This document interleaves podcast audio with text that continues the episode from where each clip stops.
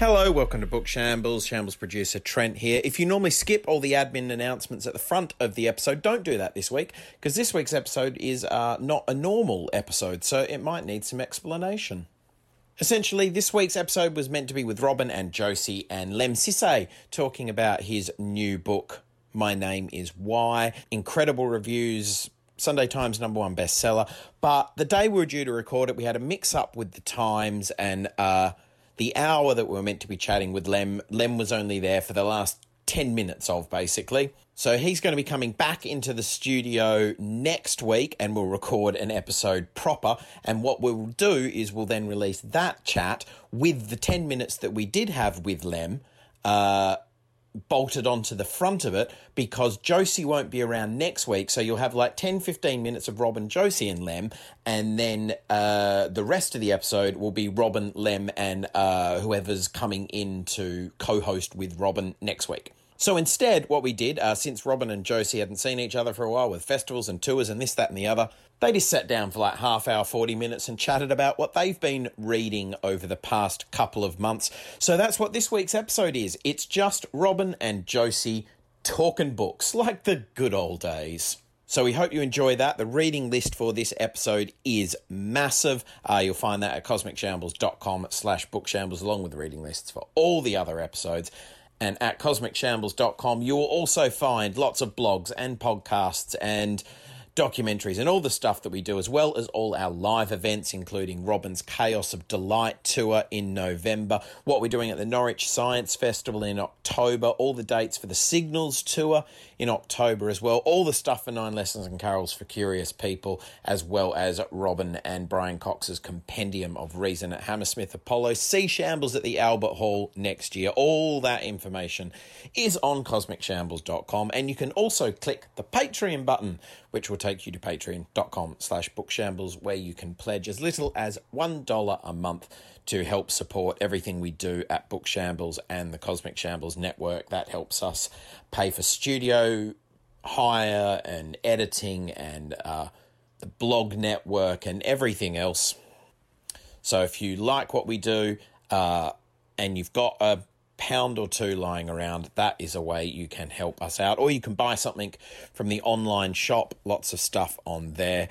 Like and subscribe and review five stars the podcasts on Apple Podcasts and everywhere else. The Science Shambles podcast as well is back this week as well from its mini break. First episode this week uh, we recorded live at the Latitude Festival back in July, and it is Robin and Suzie Imber and the first ever British astronaut Helen Sharman are the guests on that episode. So you can go and download and subscribe to that. And now on to this week's episode. Here is Robin and Josie and a little bit of Lemn at the end, with more Lemn to follow in a few weeks. Hope you enjoy. Anyway, it was wonderful. Welcome to uh, um, Josie and Robin's Book Shambles, and I'm pleased to say that Josie is back with us. Hello. Uh, having been away for Edinburgh and various other things, Edinburgh Fringe Festival. Um, by the way, someone who was fantastic at End of the Road. There were many things that were, that were, were fantastic. Black Midi were uh, brilliant. Um, and there were lots of bands that I thought, I think your parents played you a lot of Can when you were young, and I've no problem with that whatsoever. Um, but there was a guy called, uh, I'm going to get his name wrong again now. For some reason, it won't stick in my head. Lonnie Holley. Um, and he just 69 years old. Apparently, the background story is one of those things where he was this guy who uh, was sold when he was a kid, like five years old. He was like sold for a bottle of whiskey or something, and had this kind of terrible upbringing. And um, and he just and he goes on and- with the rest of the band. I think a lot of it's improvised, and he just does these songs where the song I was watching, he was just making it up, just like this beautiful mixture of stuff while he played the organ, and then afterwards he just said, you know, to the audience, and I'm just, you know, that that's all all new. That's just a thing, you know. And, and he said something and it made some people laugh. And he went, I suppose that is a joke as well. What I just said. He said, even I, even I still. Um, surprised myself, and I've been living with me for 69 years. I just thought it was lovely. Um, so, Josie, we'll t- we're, we're waiting for for uh, Lemn Lemn Sissay, today's guest, who has written, I think, the book of one one of my favourite books of the year. It was, in fact, the first book that I read in August, and it was uh, it's, it's called My Name Is Hope. And it's amazing. I'll give you a bit of it. it. It's basically about what happened to him in the care system, what happened to him with his foster. I, I don't know how much you, you've seen about this. I'm. I've seen not that much, and I would love to hear more. It is. It's when, when he's here, I'm- just remarkable. What I'm able to bring uh, to the podcast at the moment is a genuine thirst for uh, new things and a genuine excitement to hear what you're reading. But on my, for my own part, very little, um, very little to bring to the table at the moment because uh, doing the Edinburgh Fringe, I was, I was bold enough to take five books with me to the Edinburgh Fringe, even though I knew that I was doing Edinburgh with my 14 year old, well, not with her, she is not performing, but with my 14 year old, uh, 14 years. oh, heavens, it was a long month. With It's my only then 14 that I realised I travelled through the wormhole. And you know what? I didn't recognise her, and I didn't like what I saw. um, my 14 month old daughter. So it was so ambitious. And what I did was I unpacked the books on the first day, and there they sat for the whole month. But I find that even without that situation in Edinburgh, I take some books up, and somehow your mind, even though you think I'm fine, everything's fine, the gig's going fine, it doesn't allow it. it. It's a bit like if you if you try and read a book 15 minutes before going on stage, it doesn't work, does it? Your brain is in a Your brain's like, place. no, no, no. Uh, yes, definitely. I remember when I was 19, I was at university and I was up at Edinburgh doing um, a very ill fated mixed bill show where we would, the three of us would just die so hard every night. And the only good memory I have of it is one night we only had 15 people in the crowd. So it was in this really, uh, like, hubristically large venue and it was quite heavily promoted. So we basically did got big crowds who hated us every night. And then one night we only had, I think 15 is the exaggeration, maybe we had six people. So what we did was we got them all up on this gigantic stage that we had and we did the show to them on the stage. And that's the only good memory I have. But I brought with me the Faerie Queene, Thomas Spenser. Wow. Which Edmund Spenser, isn't it? uh, Edmund Spenser, sorry, yes. Which, oh my god, like in the best of conditions, I'm I'm gonna slag it off. Is no fun to read. In Edinburgh, I was just like it just sat on the mantelpiece, and every day I'd pull it down, like, well, we've got to read this before next year, and I'd be like, oh Jesus, no, no, no way, back on the shelf. Maybe it is correct that if I place it under my pillow, then it. Uh, no, it is too big though. It makes my pillow too uncomfortable. Fuck you, Edmund Spenser, with your bulky book. That's a book that I, I remember. That was the first book when I did an English degree. They went, "Here's the first thing you need to read," and I thought York Notes do a pass note version of that, and they did. Ha! And there we are. But that was Um, my big problem at university was I felt so kind of obsessed with being conscientious that I couldn't cover all the ground because I think there is like a degree where a degree of it where you're supposed to like patch up things a little bit and I was like no no no. So then I would like read one thing with all of my heart and soul but miss out on three others or something. I'm so I, I'm I'm just because that was the, the least interest, the least engagement I ever had with English literature was when studying, which is typical. The moment I was studying it, and then now, I'll tell you by the way, just quickly, the books that I've really enjoyed uh, this this summer. I finally read Confederacy of Dunces. I Oh. started it about three or four times and always got distracted, and finally I've read it. And uh, is it great it- it- have you have you not read it yet? then Still not. I- Do you know Yeah. I still haven't read the two books that I feel like when I do read them, it it, it feels like the pressure is too great. So I've got the Ragged Trouser uh, Philanthropist. Yeah, that's the next one. That- That's next summer holiday I'll do when I'm in a coastal town. Confederacy of Dunces. They're the two that I feel like people would imagine I've read and imagine I would love. So I'm like very nervous about that. Oh, Confederacy of Dunces is an, an, an absolute joy. It, it really is such a uh, everything from these these strange world of hot dog salesmanship. Uh, th- this this this wonderful. He's he's such a, a, a magnificent beast. I mean, there's bits about his character where he's also spoilt bastard from Viz, right? so he's got so much kind of. Uh, um, but yeah, that that that was great. There's a, a book called um, Water Shall Refuse Them, uh, which I think is from Dead Dead Ink. Uh, I'll get her name now. It's Laura Knighton, I think. It might might be a, a middle name. Um, and that is a fantastic. It's, it's a kind of slightly folk horror thing.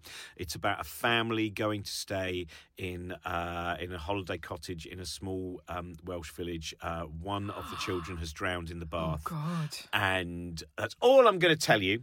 And it was interesting because I read it immediately after reading Jenny Eclair's book Inheritance, which again is also about a child drowning.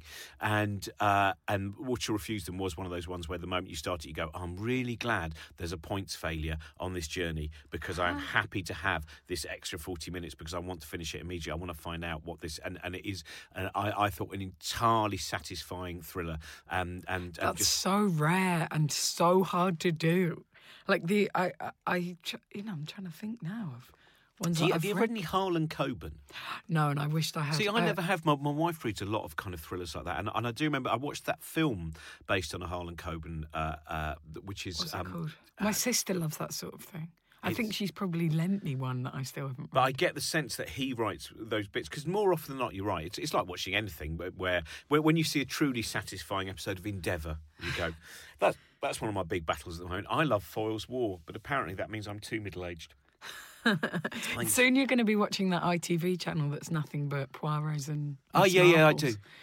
But but to be fair, I stay within the later 20th century. I turn on and go, let it be an episode of Lewis. I love Lewis so much. I think the relationship between Laurence Fox and Kevin Whately is so beautifully done. And uh, what I love about uh, what I love about those kind of British crime things is uh, there's always a level of melancholy. There's always that moment where you go, no one was happy and then everyone died. You know, it has that kind of. That would be my favourite book. Would be no one was happy and everyone died except two of them, who then had to deal with it all. Yeah. You know. The um, what else? My other two that I read were oh, I've read another Jean Rhys, which means Oh, I've only got one? one left. Uh, Voyage in the Dark. Oh, uh, that's the one about the woman in France. Isn't Yeah, it? it starts off she's reading Nana. Yeah. Uh, Oh, but- my and, and then you go. Uh, Did you find- No, it's not. No, she's not. Not not in France. This is the one which is about the girl who's come over from Oh, uh, uh, yeah, Caribbean. yeah, yeah. I'm thinking and- of Good Morning Midnight. Yeah, Good Morning. I still Mid- haven't read Voyage in the Dark, and I was so I've moved house, and as I was moving house, Johnny, my partner, now I'm going to say strong armed. He's going to say requested politely that I put most of my books into storage. So it was very difficult for me. I put about um, 10, 15 boxes of books into storage, and I had to decide like, okay, who comes with me for this next year, two years, until we sort of move uh, somewhere proper. I'll, I'll say, um, not proper. Uh, uh, We're trying to. We're, we're hoping to move to Glasgow, and then we'll have space, basically. So in the two years until we can properly get that sorted, maybe a year, I. I, I, so every book I had to kind of like because I've got my bookshelf that I put together when I was about twenty five, I know that shelf. I've seen that. yeah, shelf. my favourite Yeah, yeah, books. yeah. But the problem is, it's still got things on it like J.D. Salinger, which like I've got four J.D. Salinger books on there. That when I first read them, I was like, "This, this is me forever." And now I'm like, "This, that was great and it was good, but it's not." Really, something I would want to read again now. It's not something I'd want to pick up and dip into in the way that I would like with um, like James Salter or like um, Jean Rhys. Anyway, so yeah, I was looking at her Smile Please and um, uh, uh, Voyage Voyage in the Dark. into the Dark, and I was like, okay, realistically, will we have time this year to read this? Well, yeah, I think Voyage in the Dark is a good one because the great thing about her books as well is they are so concise. Yes. And they're so evocative.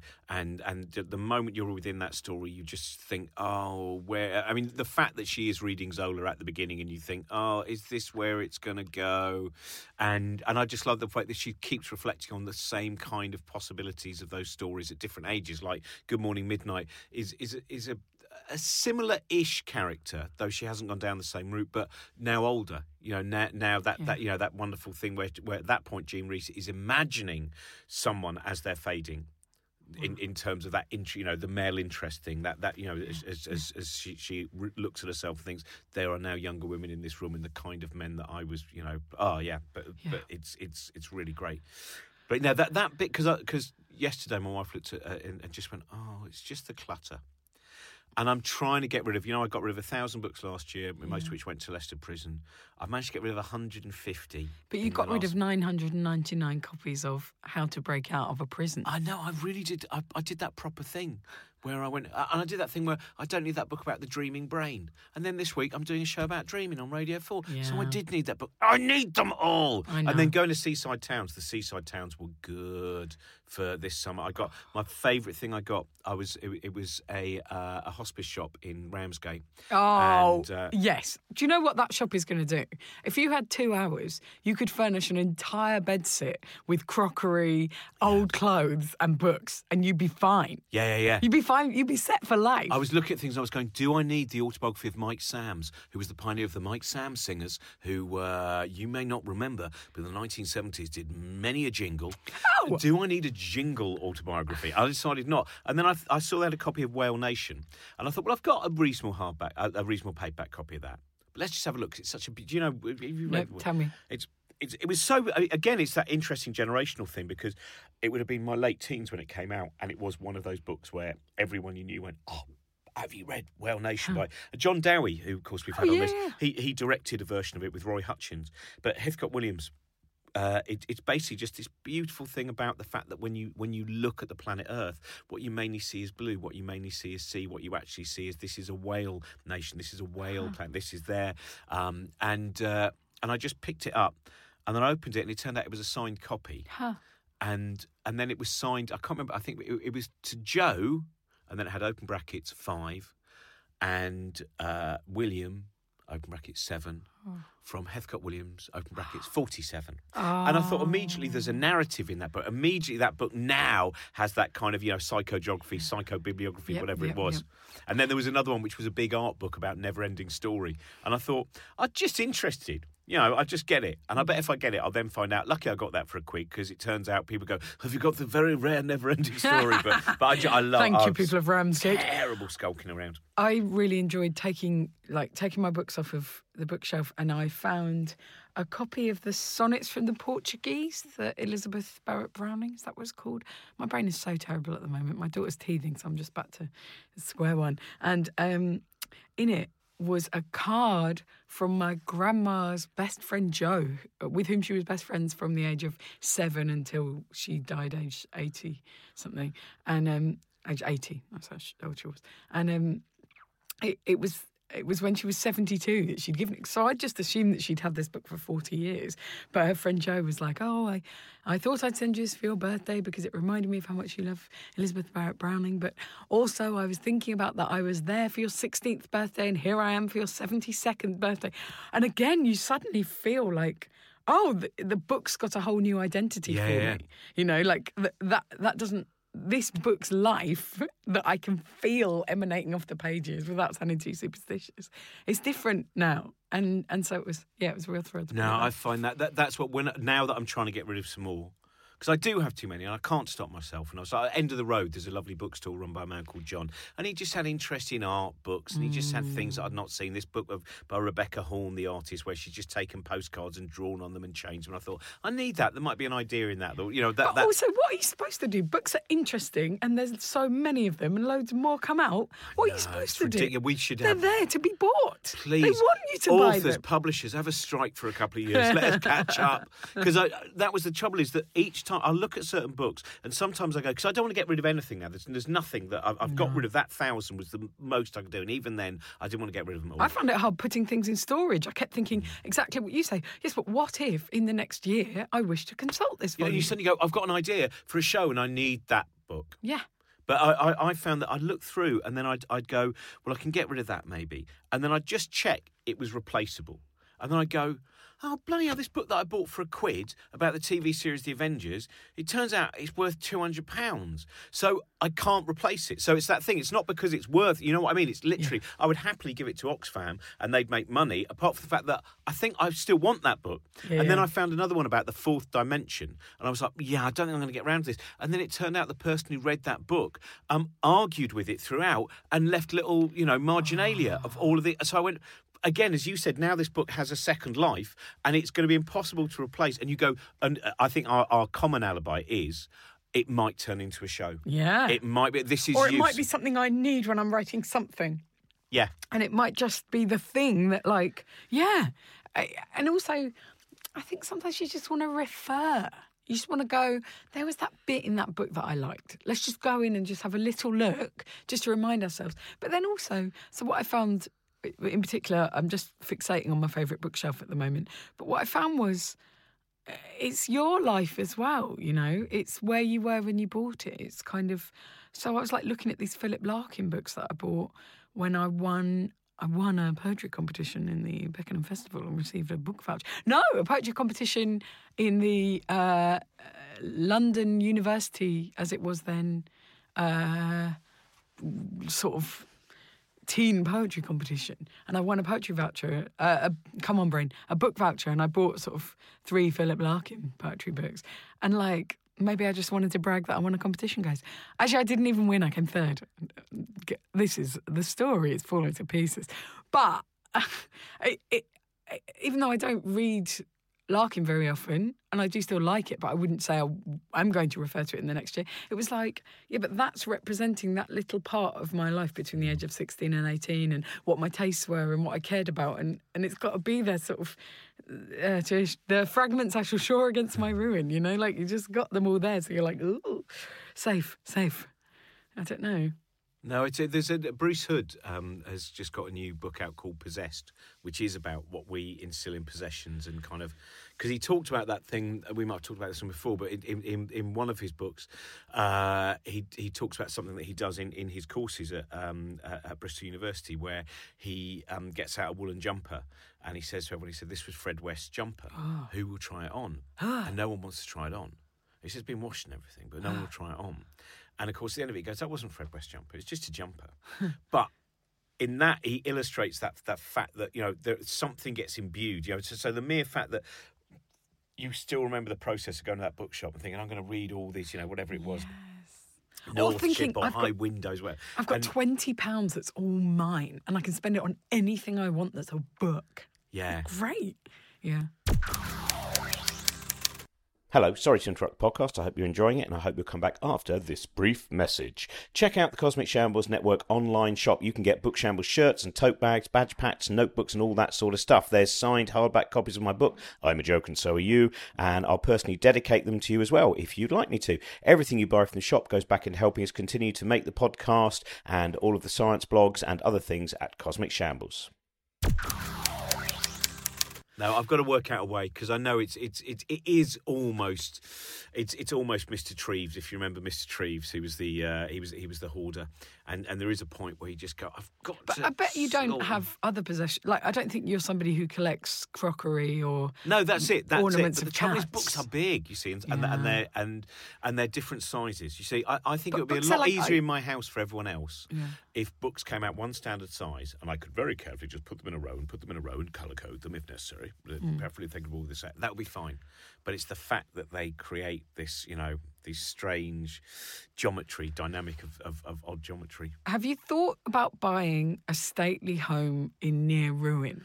That is my dream is to finally have that one project that makes me that fortune that's required. Because we went in, I went to this bookshop in. Uh, Oh, no, I meant if you get the stately home in near ruin, it won't cost you a fortune. Then all you need to do is still do up the cost. library. Stately homes don't come cheap. If they've got a roof, you still. Oh. Because when I I went to a bookshop in Looe in, in Cornwall last week, and that had one of the rooms when we went upstairs. My wife went, "This is how I imagine your library would have been." It was an old, I think, Baptist hall or something, and this must have been the Baptist reading room.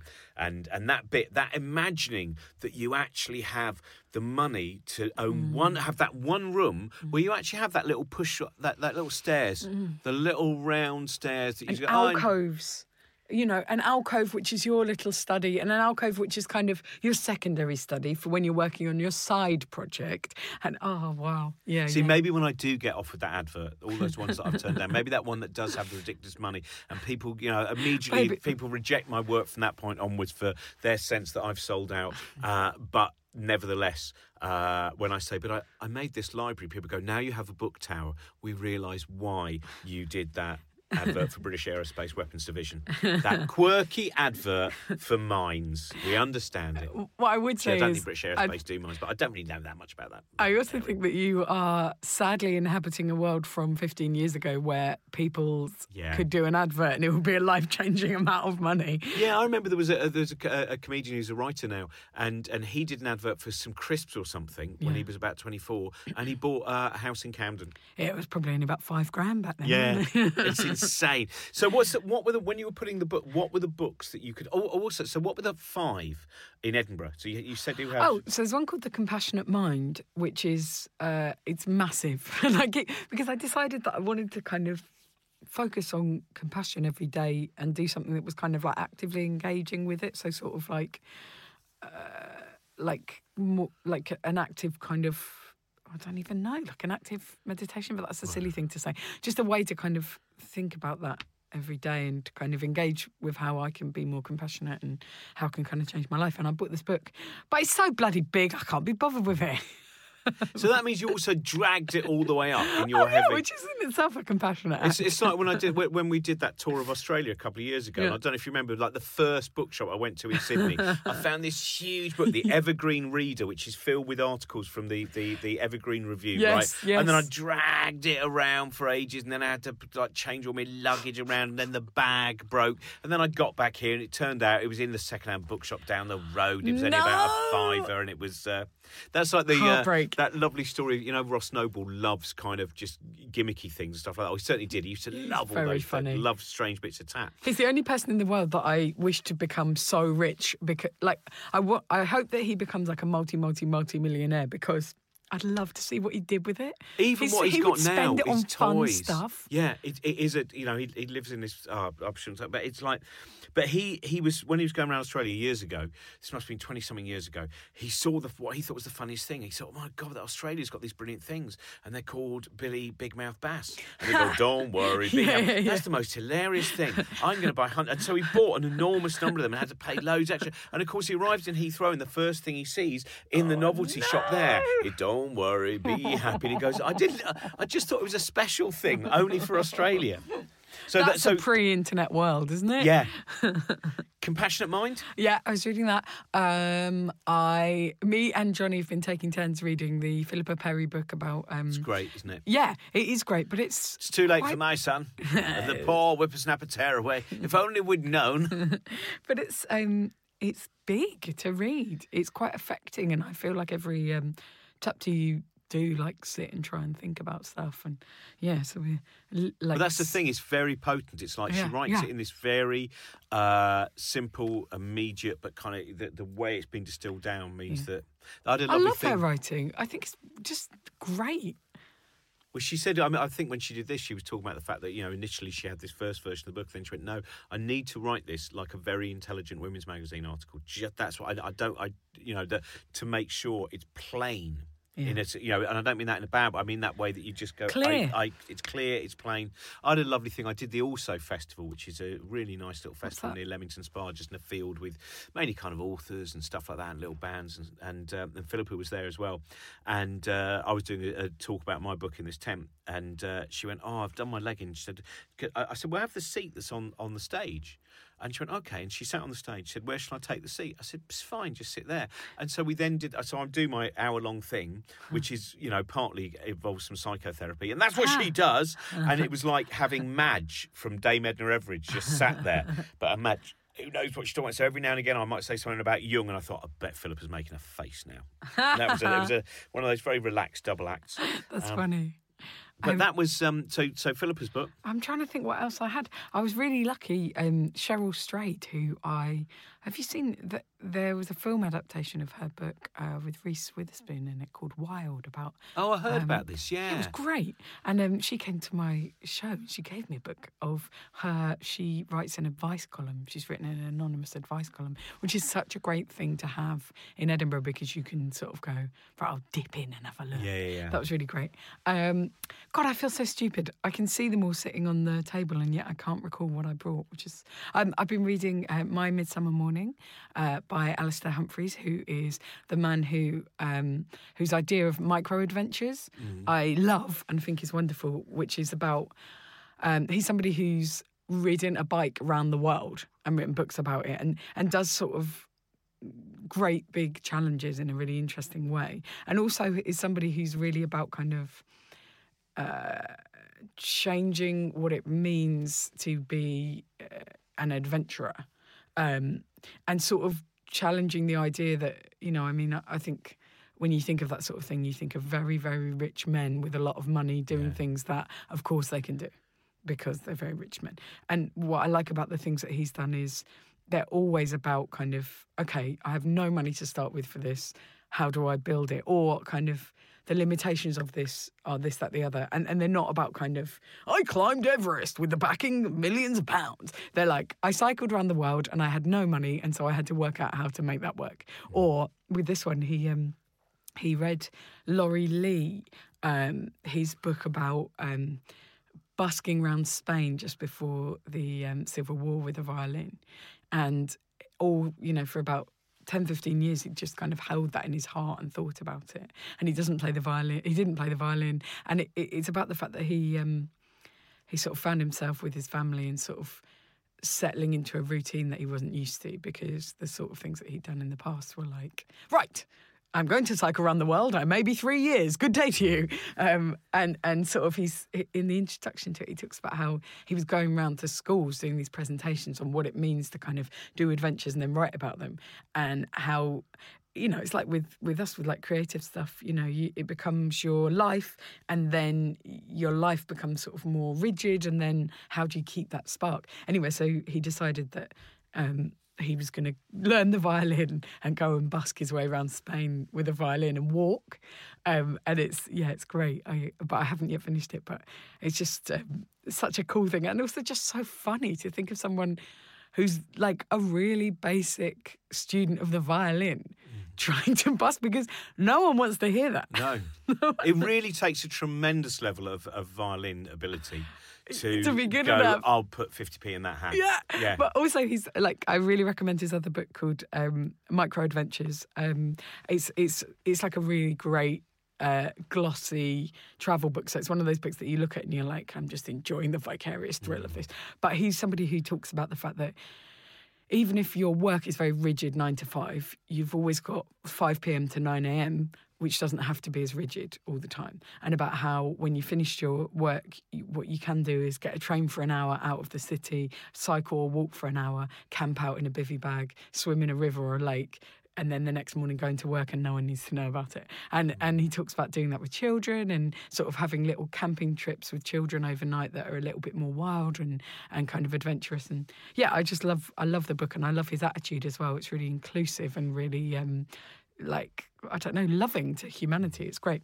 I'd like to. I, I don't read enough kind of travel books, walking books. And I remember years ago reading John Hillaby, who was kind of a, a great travel writer, wrote a book called A Journey Through Britain, and uh, it was 1967, I think he Oh, did wow. it. And he knew that as he walked through Britain, he he he knew that it was on the cusp of changing a great deal. That in terms of the high streets Mm-hmm. and the infrastructure and all of those things, that he he was seeing a, a- metamorphosis. And, and and I read that and enjoyed it so much. And every now and again, I pick up one of those books. But I'm trying to remember now. A guy called Justin Hopper has written one uh, about walking through the Downs, and it kind of starts off with a, a relative of, of his.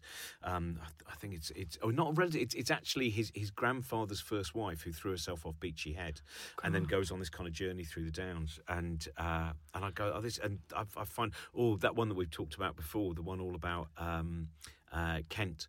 Uh, it- the uh, all the devils are here. by- Oh, yes, yes, yes. Yeah, yeah, You know yeah. that that's uh, But do you know what, as well, um, in terms of bringing everything back to one of my two interests, um, Waterlog by Roger Deakin, so interesting because it's about somebody's travelling uh, in water, uh, deciding, and he talks about when he used to swim in. Um, uh, swimming pools, he felt like a tiger pacing up and down a cage because he just didn't want to be doing the lengths all the time, and that's kind of what sparked his journey. and as what was well. that called again? It's called Waterlog, and it's by Roger Deakin.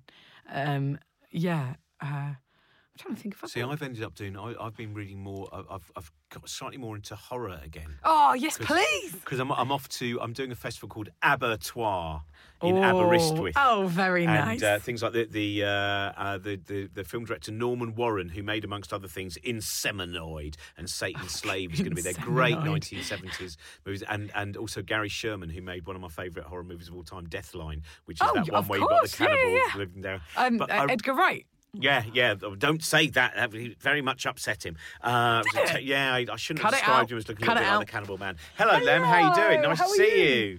Um, the uh, I'll quickly say, by the way, a book I will highly recommend. W. Scott Poole, uh, who's written a book called Wasteland, which is all about how the First World War changed the horror genre and changed and how it, it kind of inspired and changed the whole way that people wrote and things like films like Nosferatu, what that into the Cabinet abyss. of Dr. Caligari, uh, the work of Arthur Machen, all of that stuff. And he, it, it's a really interesting book. That and Kit Power's book about um, Tommy, which kind of almost fits in then because Kit Power's, uh, Tommy, of course, based on the on the on the Who, uh, um, the, the the it you know it is about um, the treatment of children, the rejection of children, and love. So we, we'll go. Lemn, by the way, uh, uh, we had a slight. Uh, there's been a slight travel problem, which is why uh, May I Josie and me went. apologise? Don't don't apologise. It's absolutely fine. It's, because uh, I don't like to think that I'm somebody who's late, and I got all my times wrong.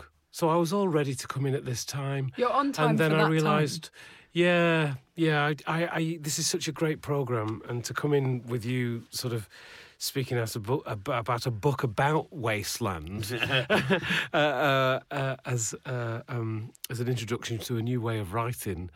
Uh, it's just really exciting. It's such a live thing, Book Shambles. and so I've been the shambles that has That's a fine, book. that's- it's all- I, I am mean- the shambles. Yeah, no, that's that, that's what someone had to bring it, and Josie that sometimes does that, and I sometimes do Uh, that. you say depending on- sometimes. I do it 99% of the time. Also, it's been good for us because we haven't seen each other for a while, so we've got to have a little talking about our chat and- favourite. Have, Yeah. have you read any Shirley Jackson? No, I've not. I've, Oh, I've man, not, she- but I will. I just read um, uh, "We Always Lived in the Castle" because she just wrote. A friend was recommending fascinating Shirley Jackson haunting, but, I mean, her fav- famous one is "The Haunting of Hill House." Uh, That's why. Which, which is, but everyone says "We Always Lived in the Castle" is better, and it's just. I, I won't explain it, but it's this really. Um, it basically starts off this this teenage girl is walking through the village, and the village we know every that, that that's the family. They carry something with them, which means that the village reject them, and the village talk about them. And and, and I won't even say. I don't want Please to reveal the yeah. first term. What's, what's her name again? Uh, Shirley Jackson. Shirley Jackson. And Yeah. the book is and it's called "We Always Lived in the Castle." We Always Lived in and, the Castle. and I know they've just turned it into a and, and it, man, it was it's just again it was another one. That's why I love books that are about 190 pages long, is because. Mm. With a reasonable train journey, you can go totally into that world, and you don't have to have any ad break of existence beyond the reading, and it's just so much more exciting. And that is where we'll end it. The next 10, 15 minutes with Lemn will go on the front of the bigger conversation with Lemn coming up in a few weeks. Thanks for listening. Thanks to our Patreons. Head to patreon.com slash bookshambles to support everything we do. At the Cosmic Shambles Network, get extended episodes and all sorts of other stuff on there for as little as $1 a month. We'll be back next week with a new episode. Until then, have a great week. Goodbye. This podcast is part of the Cosmic Shambles Network. Josie Robbins' Book Shambles was produced by Trent Burton of Trunkman Productions.